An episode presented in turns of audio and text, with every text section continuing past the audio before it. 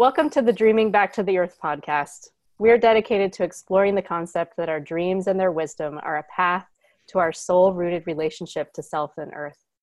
During these podcasts, we share experiences, perspectives, and practices that foster an understanding of how each dream speaks to awakening and guiding us on a personal and ecological level. I'm Katrina Dreamer here with my co host, Mary Kay Casper, and we're joined today by our colleague and friend, Ryan Hurd. Ryan is a holistic educator and dream researcher and the author of several books on dreams and nightmares.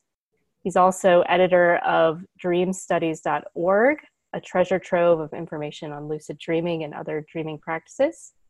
He's currently serving as director of spiritual development at Unitarian, Unitarian Society of Germantown in Philadelphia, PA, and is an adjunct lecturer at John F. Kennedy University.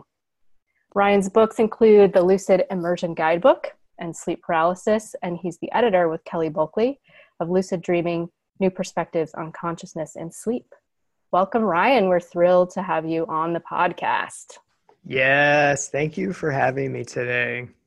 So, I really wanted you to come on the show to talk about your perspectives on dreaming back to the earth.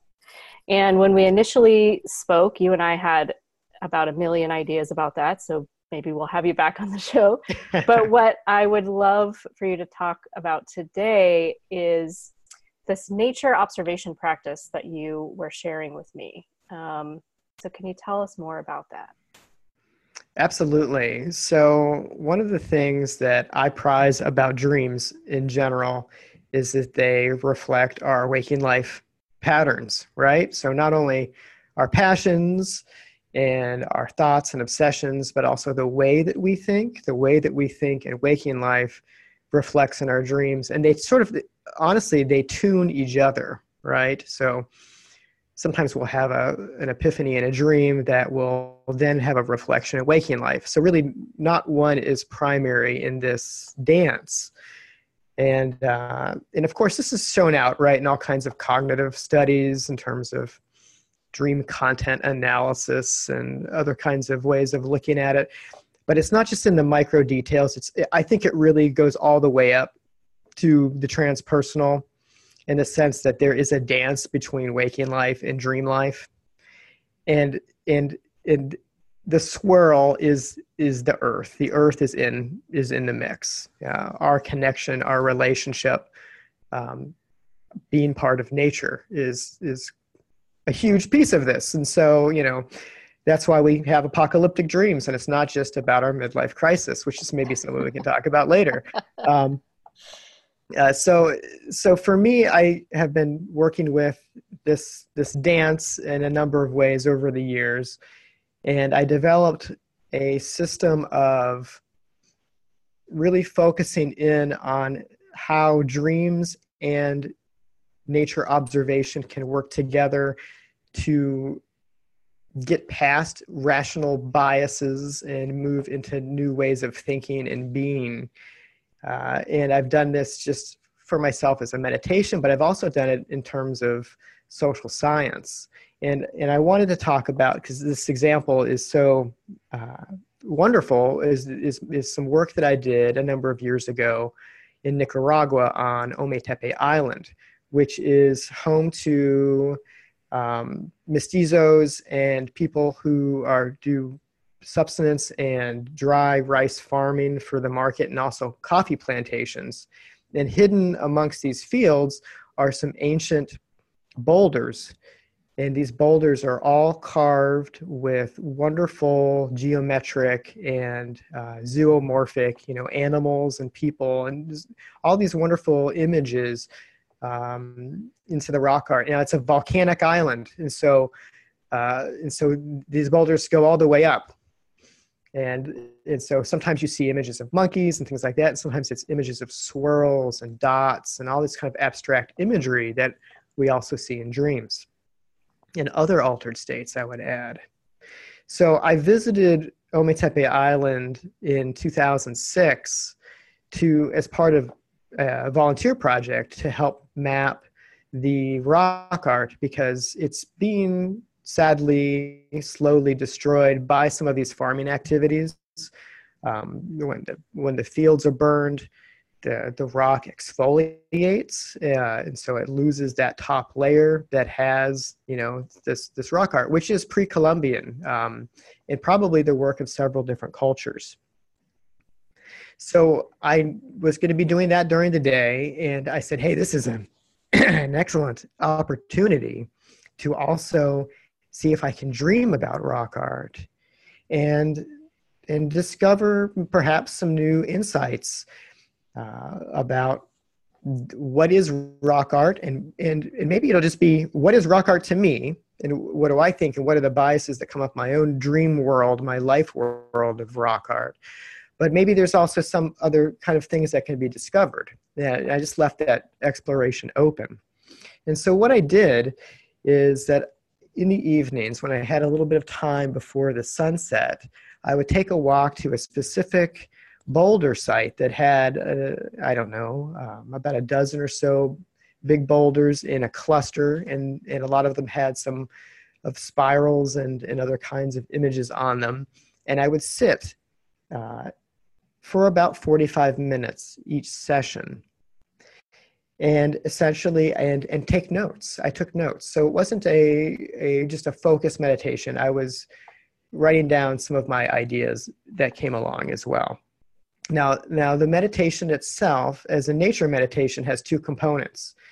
Uh, it's basically a combination of body awareness work uh, that that comes out of eugene Gendlin's focusing tradition as well as nature observation that comes out of the tradition of, of John Young and Tom Brown and the, the wilderness guides that, uh, that are active both in the Pacific Northwest and in the Northeast woodlands.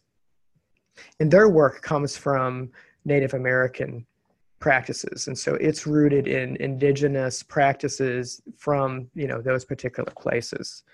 And so it was a combination of this body work with this nature observation practices.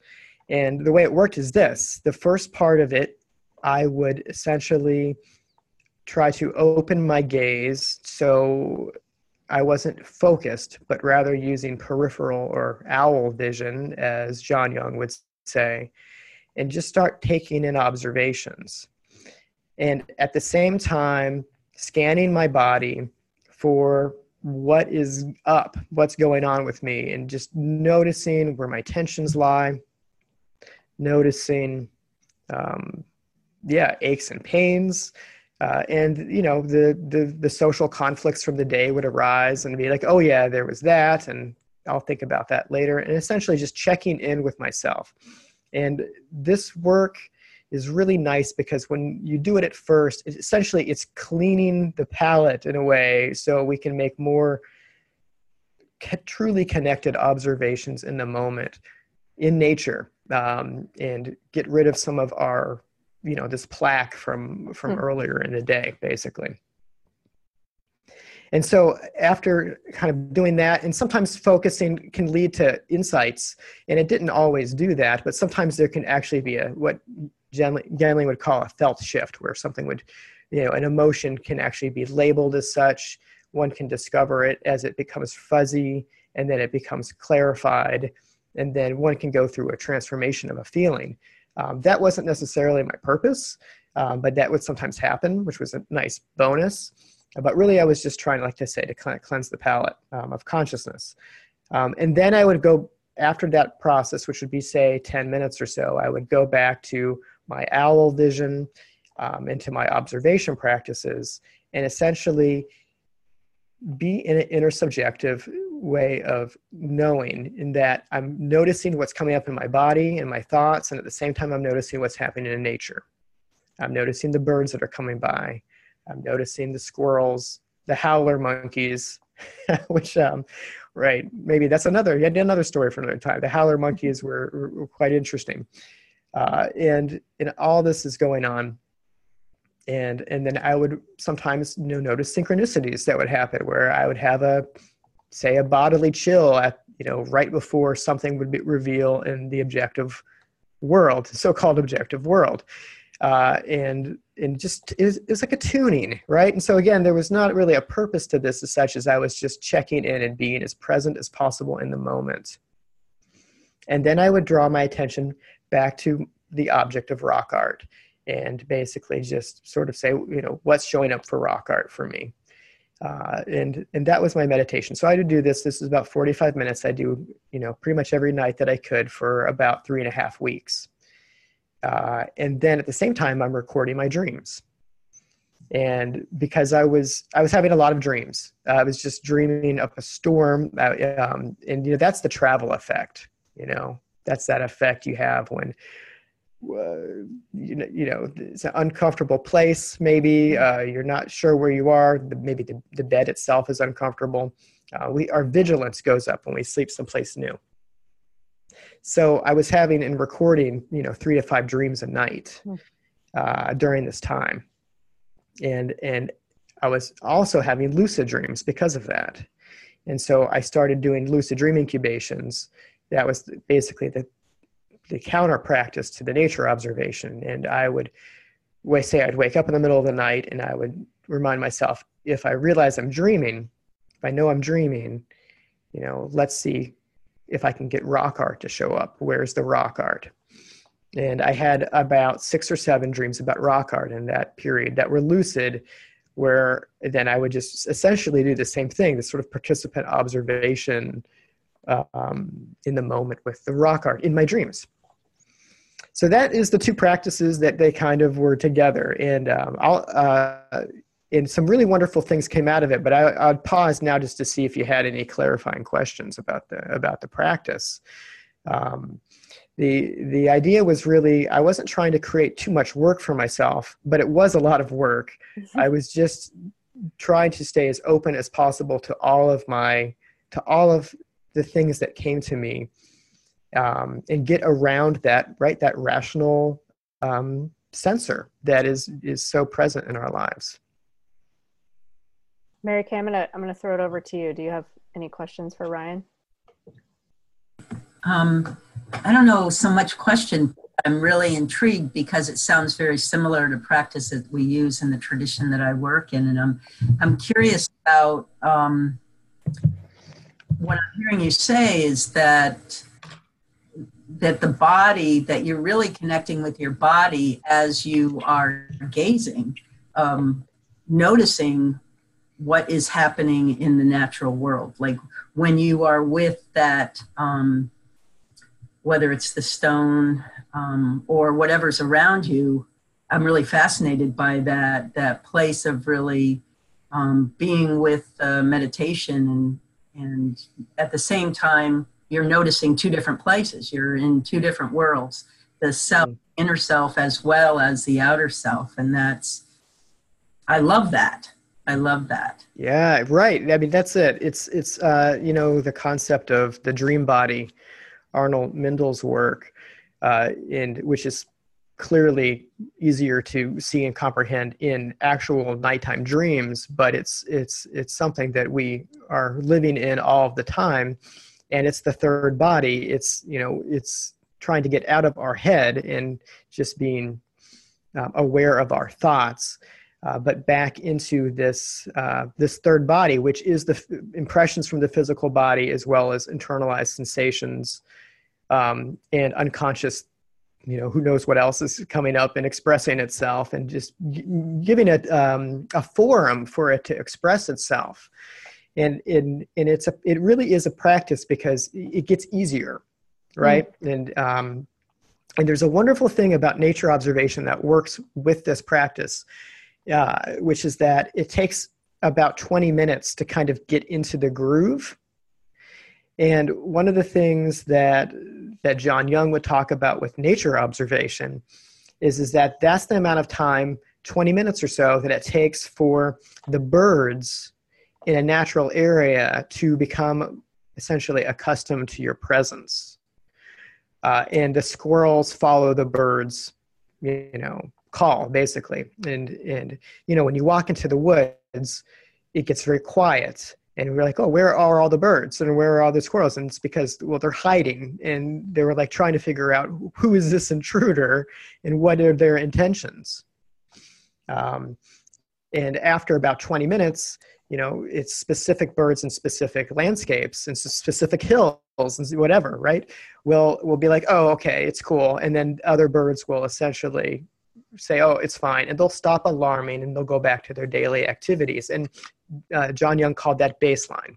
This is baseline consciousness in nature, and it's an intersubjective space. It's not, it's, you are now embedded in that natural space. You have a place. I mean, now it can get disturbed very easily again if, if the animals don't know who you are. But if you go back to the same place again and again, you know, it's a cast of characters that they're there again. It's the same birds, it's the same squirrel, and they're like, oh, there's you know that weird guy who sits there and pretty much does nothing. Uh, we can ignore or just you know move around and it's fine. Uh, and so over time, that baseline consciousness can shrink from 20 minutes to a little less. Mm. Uh, and and that's when we become accepted. And I would notice that in on Ometepe Island in Nicaragua because there are these these haracas who were they're they're like jays. They're a jay like bird. They're they're um, really loud and aggressive and anytime anything moves they alarm it and it's just like oh god please stop you know um, and when i there was a, a time about maybe i don't know 10 days in or two weeks in when the jays stopped alarming me when i approached mm-hmm. the site and it was you know it was something you couldn't miss because they're usually such jerks uh, and they were like oh there's there's Ryan again coming for his sit. So he's cool. Wow. So it, it's wonderful the personalization that comes with it. How do you see the uh, breath being a part of that process of, um, you know, meditating or coming into relationship with I'm familiar with his with the work of nature observation. I just wonder how you see breath being a part of that process.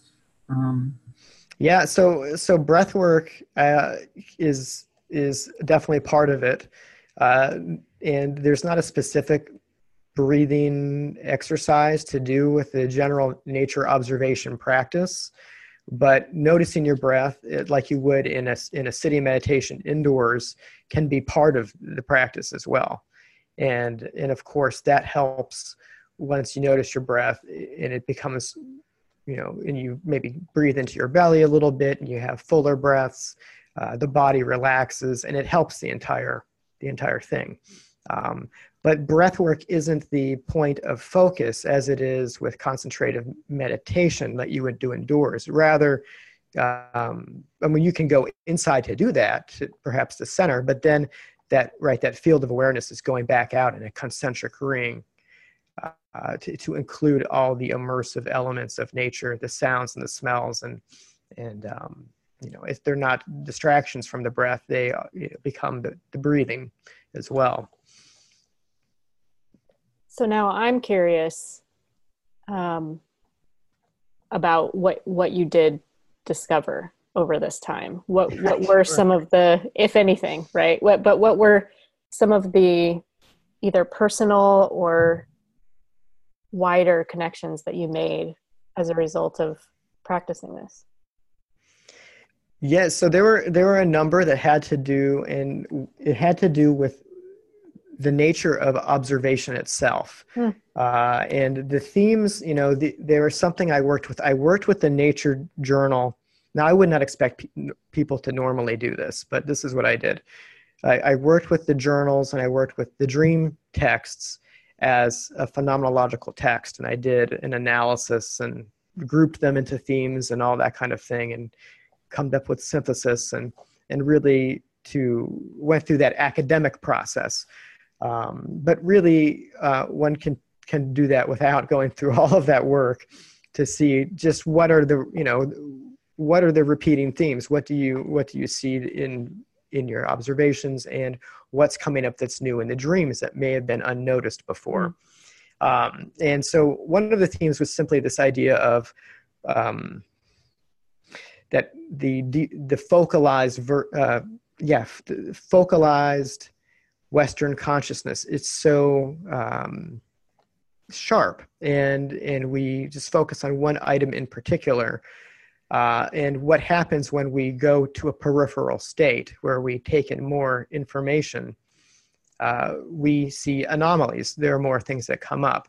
And mm-hmm. so so for instance in a dream i had i was in the dream. I'm lucid. I, i'm aware i'm dreaming. I'm on a boulder and i'm looking for rock art in the dream and I think I see some out of the corner of my eye, and I turn my head and to to focus on where it was, and it disappears. And then I do the same thing again because I see it over here to my right, and I turn my head to see it, and it disappears. And then I and then I got it, and I was like, oh. And so I stopped trying to focus, and then all the rock art emerged all mm. over the hmm. boulder and it was just it revealed itself almost like fairy spirits, right? Uh, and and so it was like learning a different way of seeing, mm. um, and and a different way of thinking. And so this this observation happened two what was it uh, two or three days later in the field when I was doing you know my day job, which was we were looking for rock art that has not previously been recorded. Uh, and and this was one of these times where um, I was looking at a boulder and and there was nothing on it, and and the sun was shining and it was very bright and I couldn't see very well. And and I used my hand to feel the boulder. And suddenly I began to feel something and it was these little indent, smooth indentations. And as I began to feel it then I began to see it. And there was this this sort of sense of it was almost like that pat- pattern of revealing happened again in the waking world where suddenly with my eyes i saw this enormous spiral come into view. Oh. and i previously hadn't seen uh, and in and it was because of that texture. And then that theme of texture also showed up in dreams where there would be looking for rock art and, and, and feeling the smoothness of it and whatnot um, so moving beyond, you know, this uh, eyesight as as awareness, as consciousness, which is very typical. All humans do it, but West we as Westerners we have a very peculiar way of going about it when it gets conflated with reason and stripping away, right? And isolation. That, that that's what reason does. Is it isolates and got you know uh, that's how we all get alone. That's how we're all lonely. Um, we're, we feel like we're separate atoms. So that was uh, that was one of them. And then w- one of the ones that was I think more pivotal was this dream I had once of in the dream on Ometepe I was in a dark field where there were light curlicues curlicues of light that were sort of languidly spiraling down through a, a, a vast mist. Uh, and at the same time, there was this vibration, this deep hum like vibration occurring. Uh, and, and so this, that was the dream. And then what happened in the field, and this had to do with during my nature observations, is there was a couple it took a couple of times to notice it. And it's interesting because it's in in my documents as well is i would be sitting in meditation watching and listening and then i would hear a hum.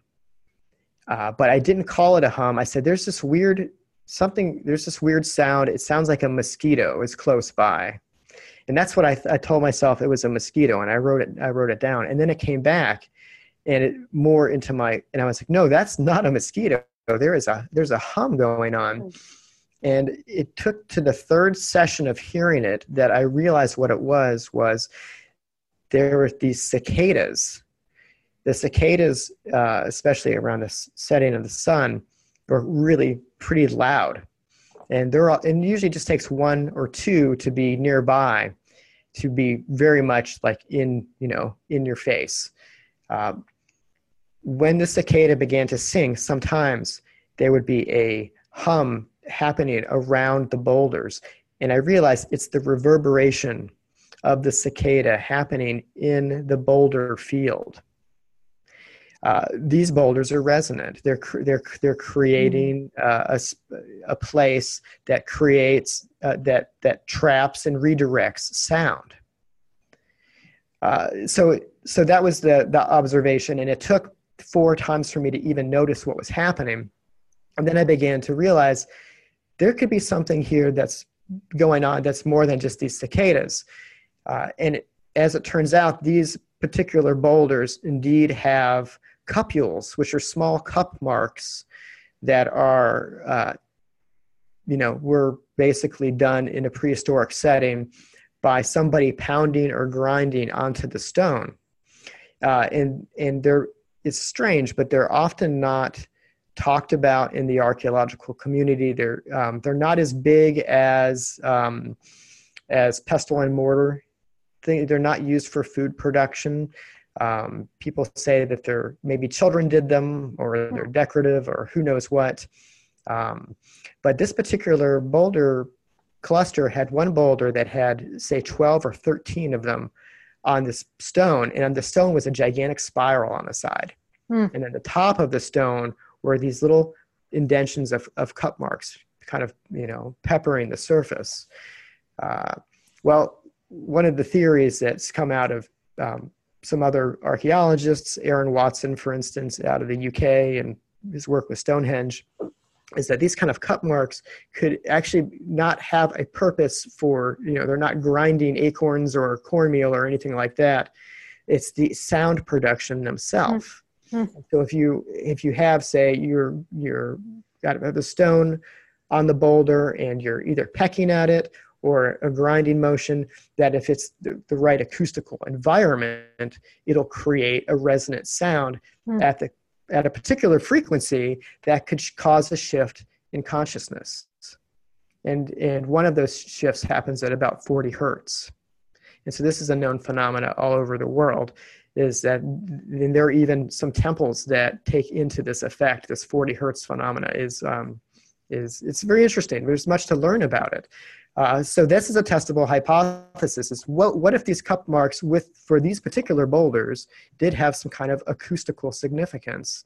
They were part of a ritual or part of a um, you know um, celebration, um, but they were done to create sound, and these boulders were chosen, perhaps even to put rock art on because they held they were alive, right? They held the sound because there's plenty of boulders that don't have rock art at all, mm. uh, and we don't know why, right? We don't know why why this boulder, not this. And you see the same thing in Paleolithic caves in France, you know, the stuff that's 30, 40,000 years old.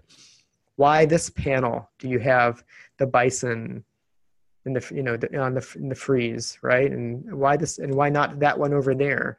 And it turns out that most of these panels of Paleolithic rock art in France and in Spain uh, are acoustically resonant. Mm. And so there, there's something going on in, the, in that case. So anyhow, that was uh, something that came out of these observations. Is like, well, I could go back to Nicaragua. and We could actually scientifically, you know, test this, um, look at resonances, look at boulders, and and make some more observations. So that was surprising that something actually that could be potentially useful came out of it beyond just me kind of playing with my own consciousness. That's so cool. Like my, I'm, I have, yeah, I have so many, wow, so many things.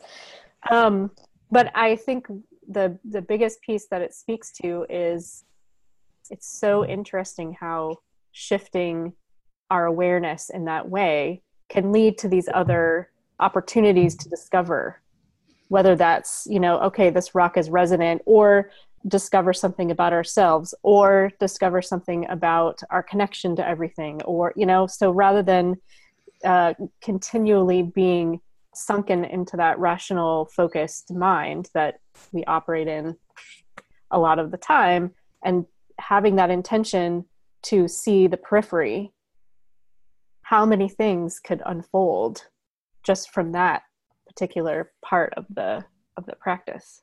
I love that. Yeah Yeah, precisely right. I mean, this is something. So uh, that's really the value of it is is that whatever we're interested in life, and and these practices are going to help with our focus, and, per, and perhaps the dissolution of our focus. right. Yeah. Yeah.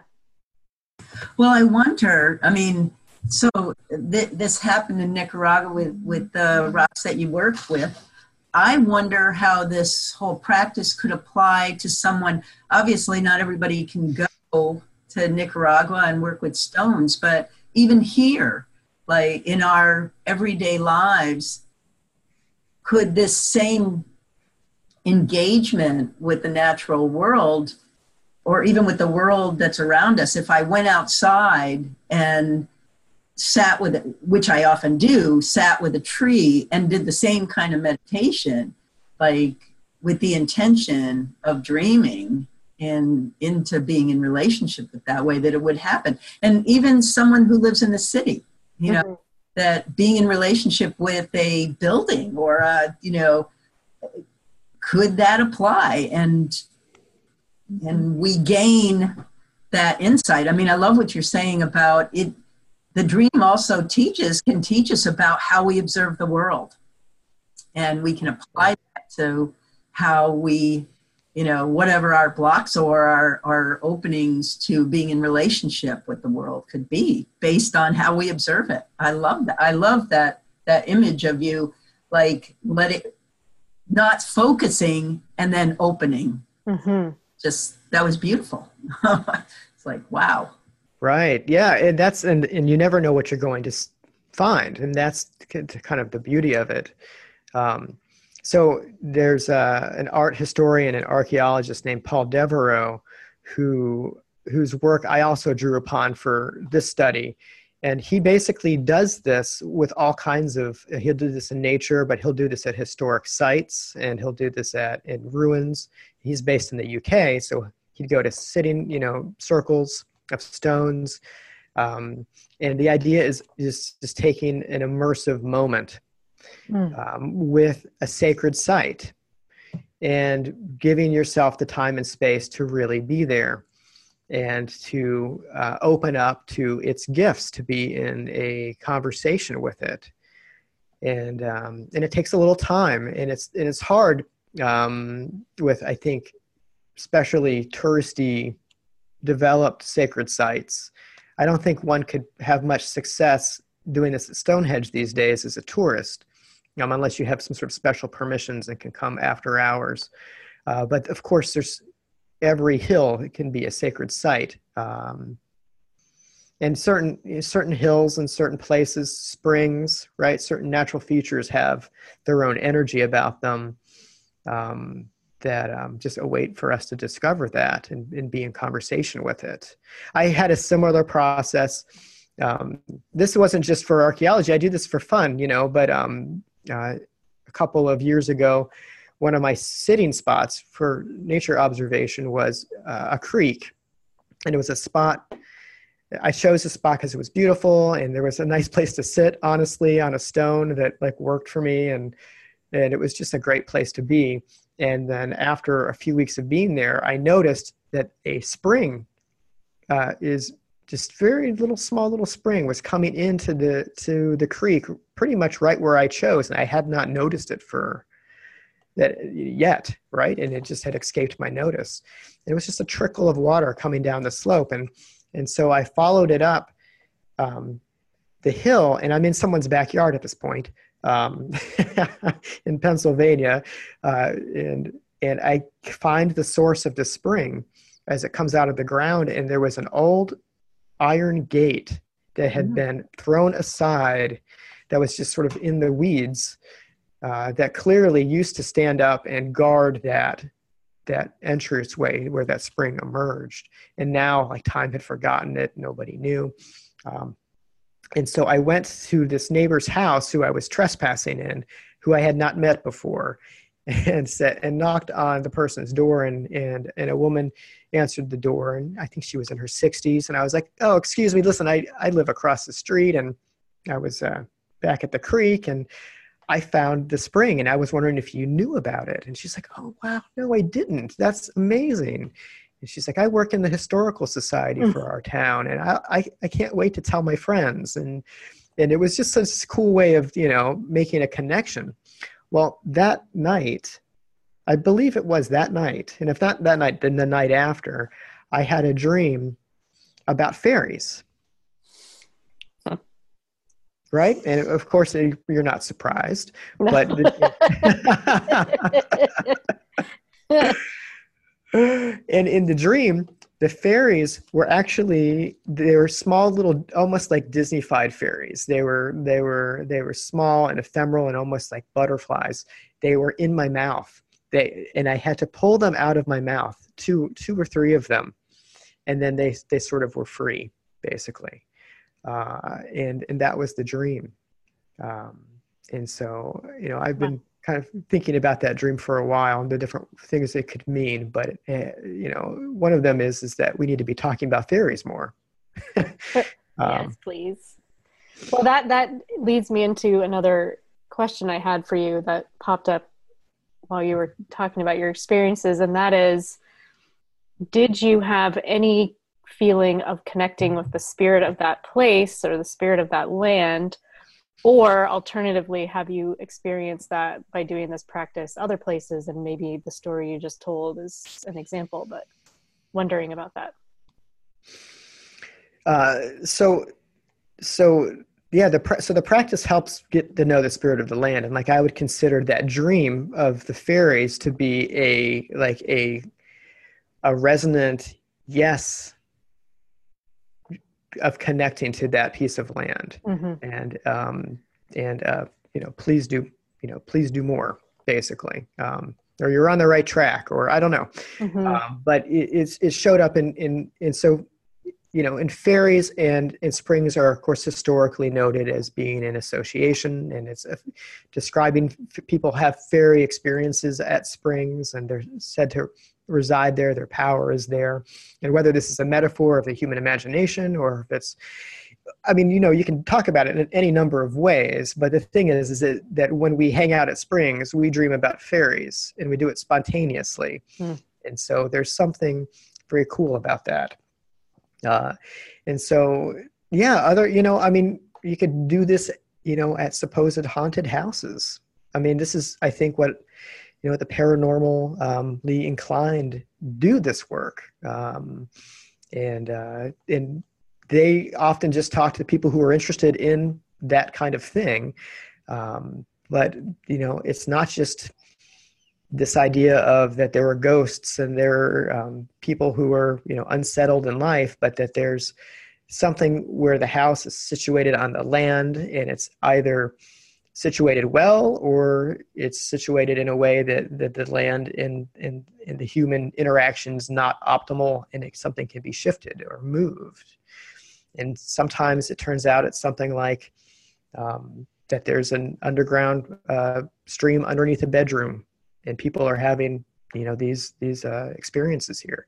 Um, and it's not always materially focused but the thing is it's a it's a it's an interflux of of of nature material and in the imaginal zone that third realm that dream body um, and finding ways to connect with that and the only way to do it is is to be embodied and to take some time to to, to be embodied and I the next piece that I'll that I'll ask you about, I mean it kind of goes back to what Mary Kay was saying too is, you know, okay, so we always leave people after our podcast with a practice, right? And this whole talk has shown them a practice that they can utilize. But what would you say, um, you know, for someone who like I'll even just talk about my backyard. So I have a, a deck and I look out on a forsythia bush and kind of in the distance I've got a number of different types of uh, pine and deciduous trees and you know then a bunch of houses and a garage. So you know that's there's nature there. Um, when I lived in Oakland, I looked out on skyscrapers and one lone deciduous tree so, how can people um, do this just in their everyday lives, busy, you know, they they want to find a chunk of time to carve out to do this practice, what would you say? Yeah, so I'll go back to what Jon Young says about this and about nature observation in general is, is that the core practice would be to see if you can find your secret spot, uh, a place where you can sit and be um, immersed um, enough where you can interact with some plants and animals. And it's best if if if it's a place that's easy to get to um, so it's not a you know so it's kind of like you want your gym to be between mm-hmm. your work and your house uh, you know yeah otherwise like you're going to go less often. Uh, so something that's in the already in the flow of your life uh, and um, and it could be your backyard. And, and, in fact there is some advantages to being able to to walk to a, a place uh, without having to get into a car um, and and do that. And so it can be a park um, or the backyard where there's a pine tree and you know a bit of, a, a edging, right, where there's some bushes and and that's where the you know the birds go. Uh, so it doesn't take all that much. It's really just about ta- um, making a practice of it. Um, it doesn't have to be a wilderness. Um, mm-hmm. And in fact, there's something, you know, the whole idea of wilderness, of course, doesn't even it breaks down completely because what wilderness as a concept does is, is reinforces this idea that humans are separate from nature. Um, and so if you're at a city park and you're um, hanging out with pigeons, um, that's a nature awareness practice, right? Um, if you're in Lafayette, California and hanging out with the turkeys, that's a that's a nature awareness practice. So it just sort of depends what's available and uh, yeah, and make it make it bite sized, make it lunch, you know, take your lunch out and, and sit. Yeah i like that. When i when i did a study called the terra places project i had people go out and do a nature sit. And one person the best he could do was to look at the sky and it was profound for him. He he thought well okay this is the best i can do. I'll look at the sky. I live in new england. The sky is gray a lot of the time and it doesn't seem to have much texture or anything to it. But when he looked every day for 15 minutes, he was astounded at what he found. So, yeah, I like what you're saying. Just to to carve out what you can, and and what you can carve out is actually going to probably be the perfect the perfect thing. Yeah, exactly. Right. So I have a secret spot now that uh, that I can get to by going down the road and into into the woods that are not far from my house. And it's on a it's on a hill it's on a bluff. And now having sat there for over four years uh, i've begun to see how the sun moves back and forth over the seasons. And there's just all these wonderful like ways that time passes that uh, i understood intellectually but i didn't get it in my body until I took on this practice. And so time even the passage of time becomes embodied by doing this mm. practice. So it's yeah. just really wonderful uh, how it telescopes, I guess you could say, um, over time. Uh, and that body knowing because becomes moves into what are usually just concepts for us or abstractions and and, and time becomes visceral passage mm. of time mm-hmm. yeah mary kay any anything else you'd like to ask or add? Just um, this is it's this has been wonderful to be with you. I um, I actually did Jon Young's uh, training, the naturalist training, so the sit spot and all that. I I when I lived in in um, Maine, I was always going out. So I I I love what you're talking about and. And I just want to say, uh, next week I'm heading to the UK for a couple of weeks to um, with a bunch of students. I'm a Druid uh, priestess, and so I'm going to utilize your practice you know, to the excellent the stone circles where my teacher has built some out there. So um, I'm excited to try it out, and I really appreciate what you're offering. It sounds exciting. I mean, and and that real connection between waking and dreaming life, and um, what might arise from really um, spending the deeper time with the stones and with the land. Um, so I'm excited about that, and I really appreciate what you're sharing. Looking That's great. I hope you have a I hope you have a wonderful trip. Yeah, yeah. And I, I there's a part of me that wants to take this and have my uh, my students that were taking listen to this because I think that they would gain something even deeper around their practices with the land from what you're talking about. Mm. So thank you. Yeah. Mm. yeah, my pleasure. Yeah, thank you so much, Ryan, for coming on the show. And yeah, I, I just every time I talk to you, there's always so many, so many rich things that I learn, and and and now I'm inspired. Like uh, I want to hang up from this call and go out to the rocks by the lake and just have a little time. So thanks for inspiring that for my day. It's going to be nice. Awesome. All right. Thanks for listening. And we will see you next time on Dreaming Back to the Earth. Thank you. Mm.